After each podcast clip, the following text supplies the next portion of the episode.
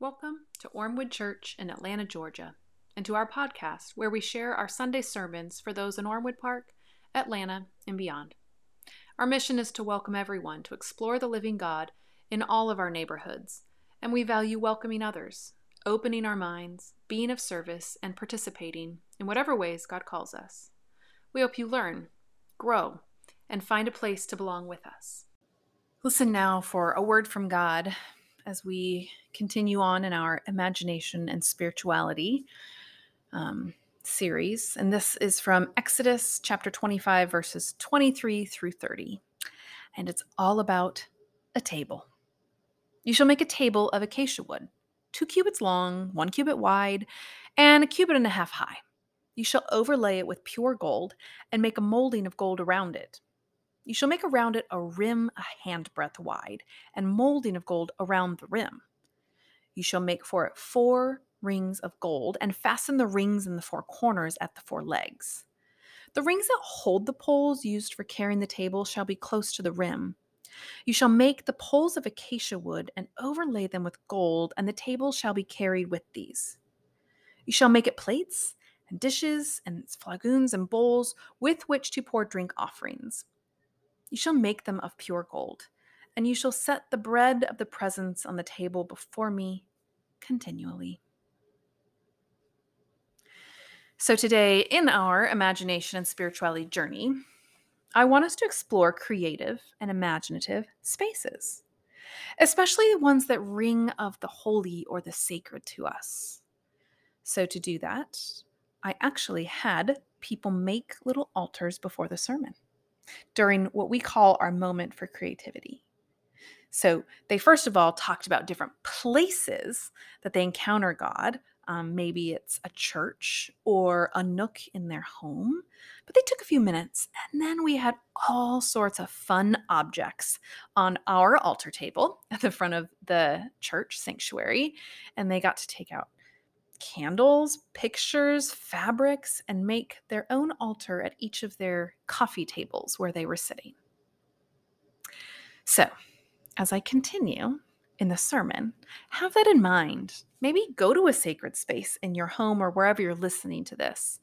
It might actually be looking out into your backyard, um, over the scene of a city, wherever you are. So, when I first got the job as the organizing pastor of Ormewood Church, so many people asked me if we were going to worship in the sanctuary or what we were going to do with that space. I loved being in the sanctuary from the very beginning. The high ceilings, so much natural light that ushers in this sense that there's something bigger in the world than me. There's also a certain formality to the room that demands we pay attention, take things a bit more seriously than we normally would and it cues you to be present. But the sanctuary had its limitations. We had three services that summer in 2017 to kind of help us determine where weekly worship would happen.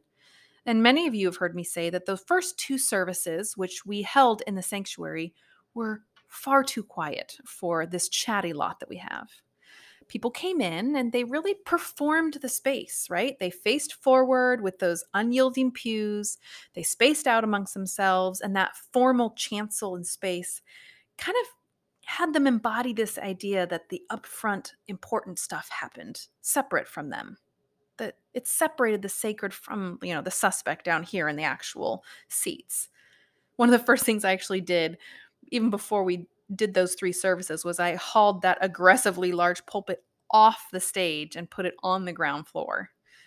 So the space, while it had its true benefits, it wasn't really organized for the community feel we were looking to enact. It didn't really reflect the neighborhood. And so we didn't make it our space of worship. We used it for larger gatherings and special services, but not the weekly wear and tear, where we found the fellowship hall to be more conducive and flexible for our worship in the round. Now, it would have been silly to give up on the room altogether, and I never did. Um, it's gorgeous. So I actually applied for an award to renovate the space in 2021. The award was granted, and we have now attempted to make this space work for our community. Well, the sound problems have carried over a bit from the fellowship hall, but we're working on that. But in the last year, a fellow pastor's father was able to put in new flooring to cover the old asbestos tiling and stained carpet. We reduced the pomp and circumstance of the front chancel area so that our community can easily interact going up and down those stairs to participate. And Becca and Courtney helped us highlight the last kind of lingering green stained glass with our carpets and our matching tables. And don't forget that our bottoms no longer fall asleep on the chairs. Very important details. Well, and all of this is to say that space matters. Our surroundings deeply affect us. We know this through our own journey of where and how we worship here at Ormewood Church. But we also know this by looking through history and seeing kind of the evolution of holy spaces in time. My sister and I were able to catch Friday Evensong at St. Paul's Cathedral in London last week. The stained glass windows were gorgeous. They're like essential pieces, right, for this time when a world was far less literate. The vaulted ceiling rightfully humbled every tiny human who walked through the doors. I don't even know how you build something that high. The patterns of stone carvings carried your eyes along the different spaces that are used for different purposes throughout. It was one of those places where each architectural piece was eliciting a purpose and a feeling that brought you into a spiritual posture. But on the other side of things, there are many traditions where simplicity is the moving force of a space, right? Some Protestants rejected the pictures and the paintings of the large cathedrals. They, they thought they were too distracting, even idolatrous, right? Some were called iconoclasts or aniconists, they were very interested in creating spaces where you didn't have to necessarily negotiate your attention between so many images. Simplicity before God was their kind of intent, their taste. That's how they wanted to encounter the divine. Now, I find myself appreciating and needing both at different times in my life. But then let us consider our scripture passage for today. I know it is quite unusual, yes. I don't often have you read about measurements and materials for making tables, but in Exodus and in many other places in the Bible, great attention and care is given over into the creation of things made in the service of encountering God. So, this passage is one of a series in Exodus describing the spaces and the furniture of worship where the wandering people of Israel gathered for hope and for care. What care and exactness the author uses in this passage we have read to describe where people are to approach the divine bread of the presence, the manna. I was re- as I was reading through this passage this week, I actually found three particular ways of caring in this scripture that I think would do us good as we consider using our imagination um, in our spaces that we can encounter God. So, those three that I saw really step out in this passage were the materials, the arrangements, and the practicality. So, first, the materials, they were very important to the community. Acacia wood, for which there are many, many, many kinds, is known for being sustainable. It's a very attractive hardwood. It's able to hold up under wear and tear of these wandering people. And then what's that other material? Prized metal of gold.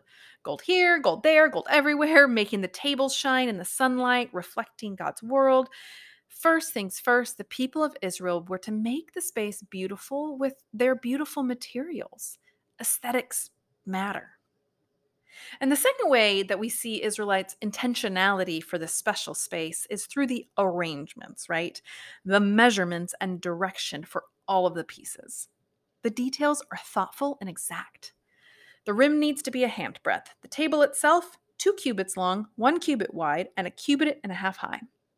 And if you want to read about more measurements and instructions, there are chapter after chapter in this part of Exodus for the Ark of the Covenant, tabernacle, all of those divine spaces of rest and worship have this much detail, if not more.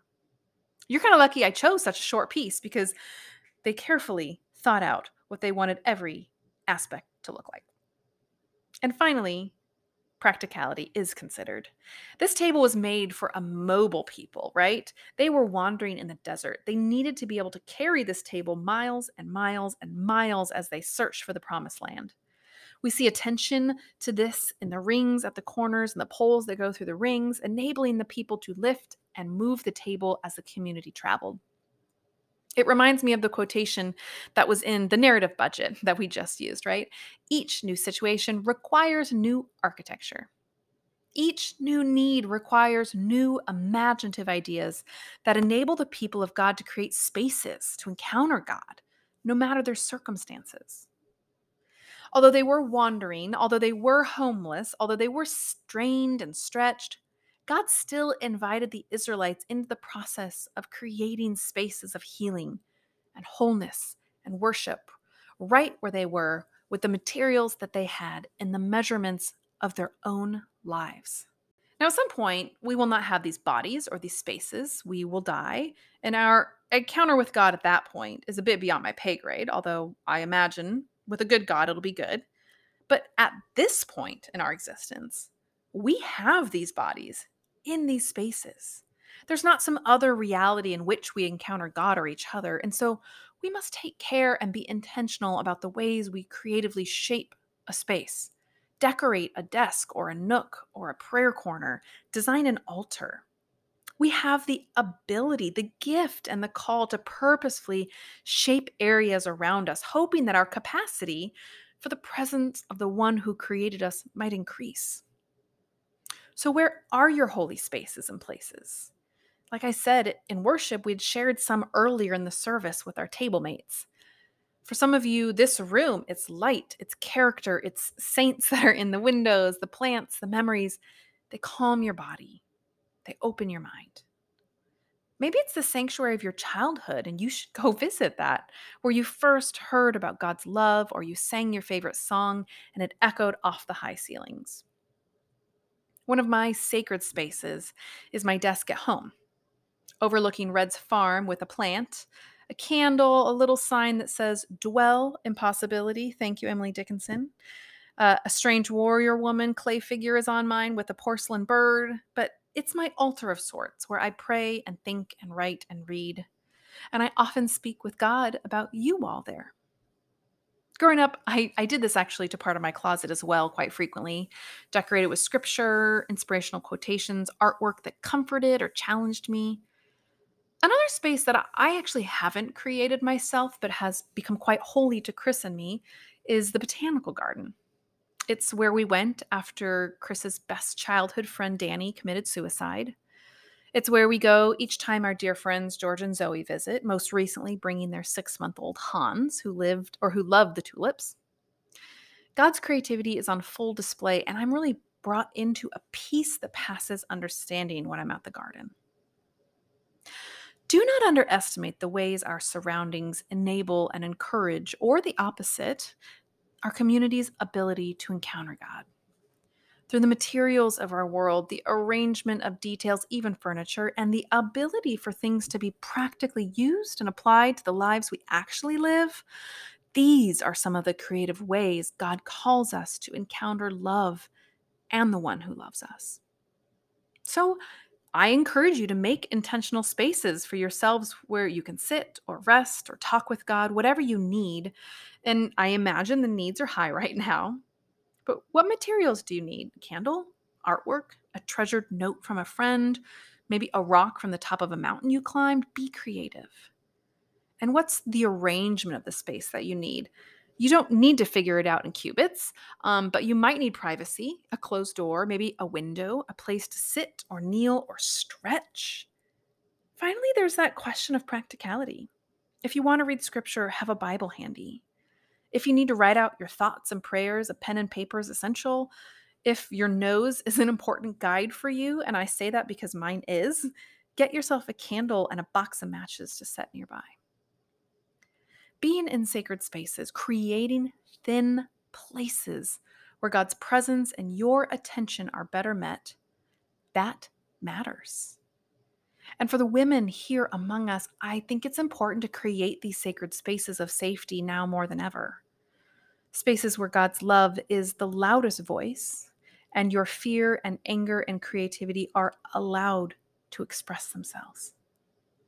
Because as Ernest Dimnet said, Architecture, designing space, is the one which acts the most slowly, but the most surely on the soul. Architecture, designing space, is the one which acts the most slowly, but the most surely on the soul. The environment, the spaces we inhabit, they are places of divine encounter, and we need to be held in that sacred presence. Amen.